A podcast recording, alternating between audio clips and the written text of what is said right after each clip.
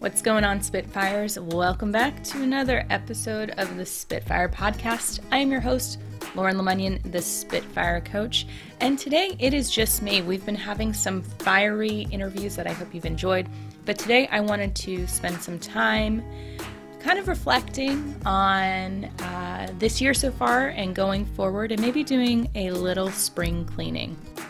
Before we get started, as a reminder, if you're not subscribed already, make sure you head on over to wherever you listen to your podcasts and subscribe to the Spitfire Podcast. Leave a review. We want to hear what you're digging, what you want to hear more of, what you're absolutely loving. We really appreciate it. So this morning I woke up like wide awake at 3 a.m. and this used to happen a lot when I had big decisions to make, when I had a lot of changes coming up, and it struck me that, yeah, this is exactly what's happening. My brain is processing new information.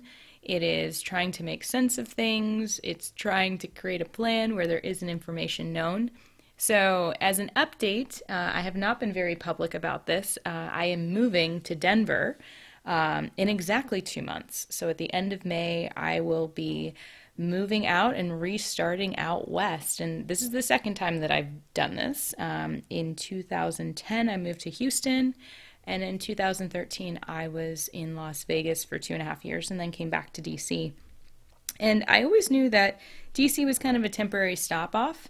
It just got extended a little longer than I expected. So I came back in 2015 after a divorce, and was becoming a coach, was getting certified, was trying to make sense of what was happening, and came back to my job and what I knew and my friends that were here. And DC was always kind of a safe home base for me.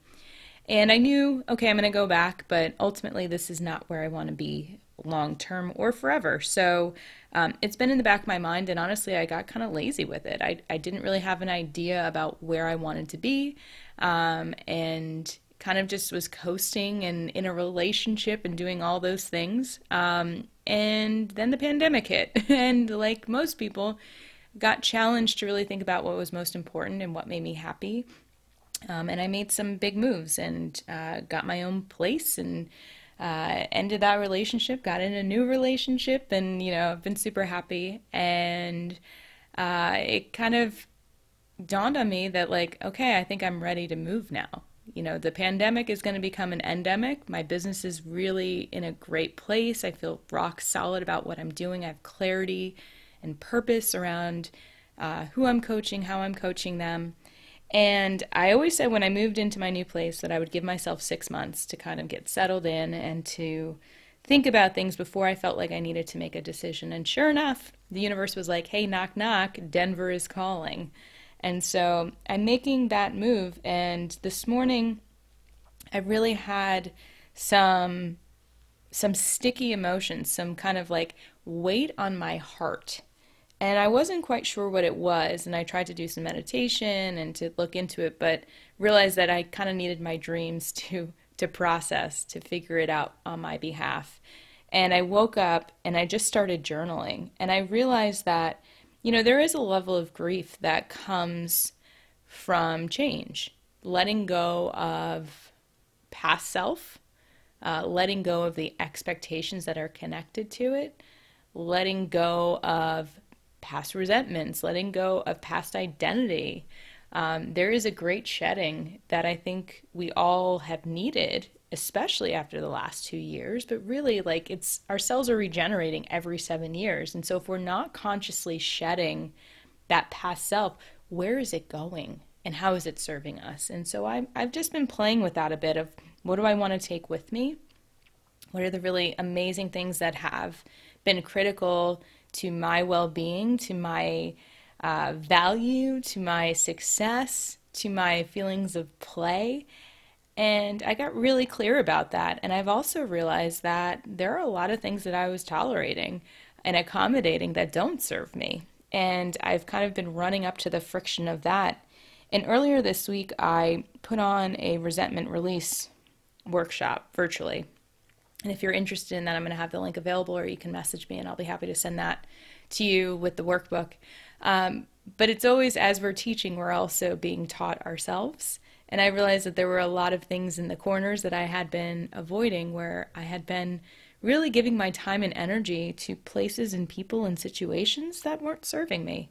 I was leaving interactions feeling really depleted, not excited, and that I had been putting a lot of energy to try to maintain the relationships.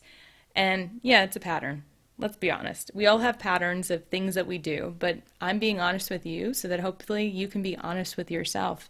And thankfully, I had a coaching session scheduled this morning and immediately was a big snotty, tear-crying mess, but that's where all the growth happens.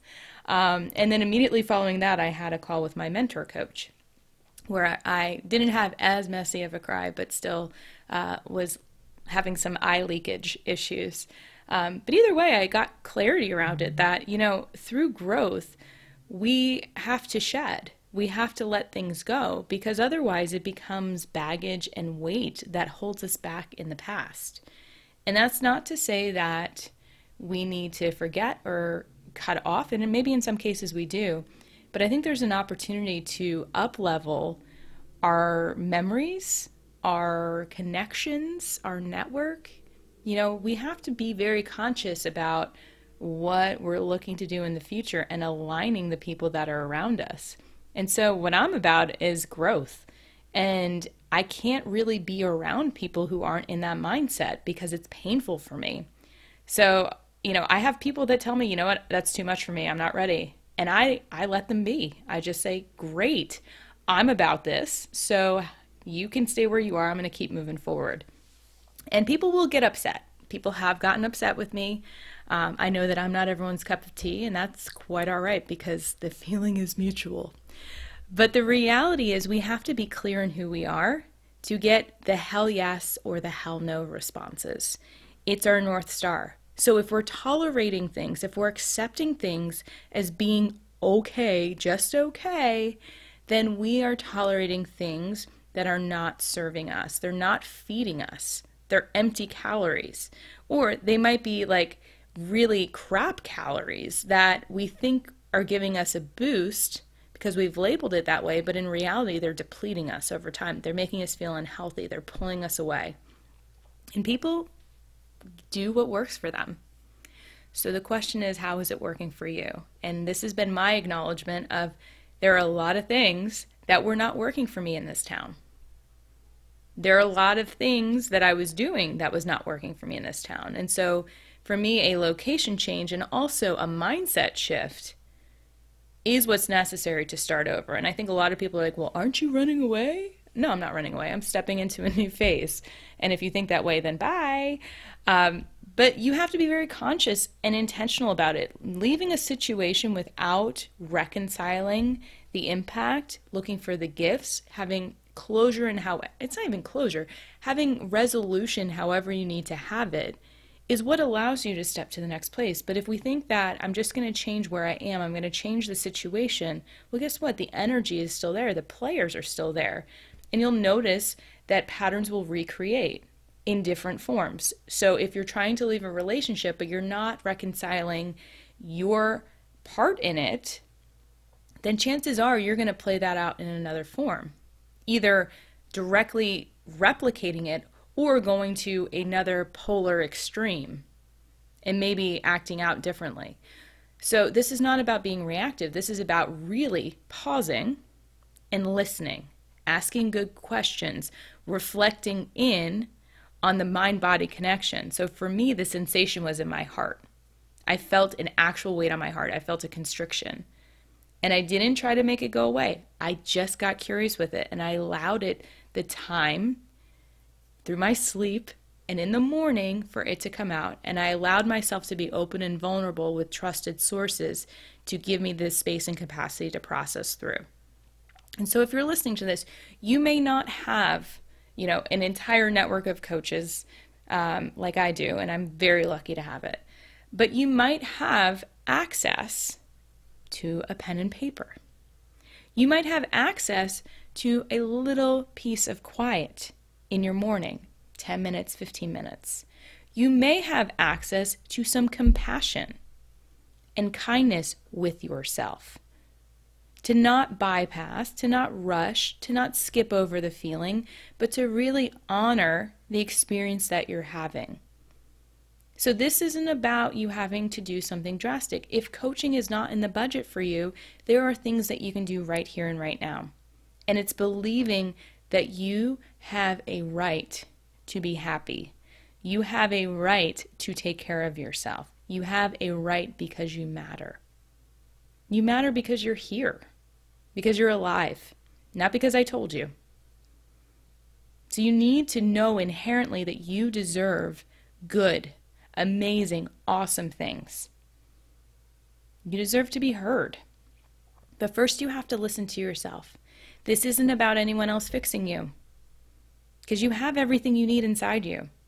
My role as a coach is only to shine a light and to repeat back what I hear, to ask questions that help to uncover things. I'm not solving it for you. And so think about where you're depending or you're thinking that someone else needs to give you permission or tools or whatever. And then think about what you're actually needing to listen to within yourself. Because what I've been seeing a lot of is bypassing, distractions, shiny objects, self-help book overload, mantra regurgitation. You've heard me use this term a lot, but all it is trying to speed up or hack the process of personal development and personal growth. And the only way, I promise you, the only way to do it is to be patient and to take your time and to do it consistently. I've been on this journey for 7+ years, and every day I have to work at it. Every day I am challenged with friction, with resentments, with past stories. It is a constant check-in, constant assessment. And yes, it's work, but I will tell you, it is worth it. Because I'm worth it, because I believe in my self-worth and value. No one else told me that. So I'm using this time, and I know that I was saying I was going to reflect on the year, but really it's a reflection on life. It's a reflection on observing what I see in my clients, observing what I see in myself, and seeing the possibility if people just pay attention to themselves. If they can close down for a moment, for multiple moments, the distractions that are constantly coming. If you can choose you for 5 minutes, you can choose you for 5 hours. You can choose you for 5 days. You can choose you for 5 months, 5 years, up to a lifetime. All this is doing is asking you, do you choose yourself? And yes, you can have a family, you can have kids, but imagine what you're going to teach them. Imagine what you teach the people around you by modeling choosing yourself. It's pretty incredible. So I hope that my reflection has helped. I have some opinions about lots of things. I think I'm going to do a podcast coming up about why I think imposter syndrome is bullshit and why Simon Sinek can suck it. Yeah, I said it. I've got views about things, and guess who's not afraid to share it? Me. But if you want to share something, if anything that I said today resonates with you, I would love to hear from you. You can email me at lauren@spitfirecoach.com. Check me out on socials at Lauren Lemunyan, LaurenLemunyan, or you can go to spitfirecoach.com. Check out all of our past episodes. There are so many amazing nuggets. Actually, one of our past guests just rediscovered the show. She was on episode 10 and essentially forgot that the show has been going on for the last 5 years. And she's like, oh my God, this is great. So feel free to rediscover. You can search by topic. You can search by year. You can just scroll through and see what happens. Right now, the power of gratitude is getting a ton of action. And I did that maybe 2 years ago, maybe 3. Actually, it was right before the pandemic because I was like, 2020 is going to be the year of clarity. Sure was. Not in the way I thought it was. But feel free to go on to spitfirecoach.com. Under the Learn button is where the podcasts are. You can search for all of them, listen to them. You can subscribe and share it with your friends. And if you've got a topic you'd like us to cover, whether it's by interview or if you want me to just rant about it and you've got a question, I am happy to take it on. You can email me at lauren@spitfirecoach.com, and you all keep being awesome.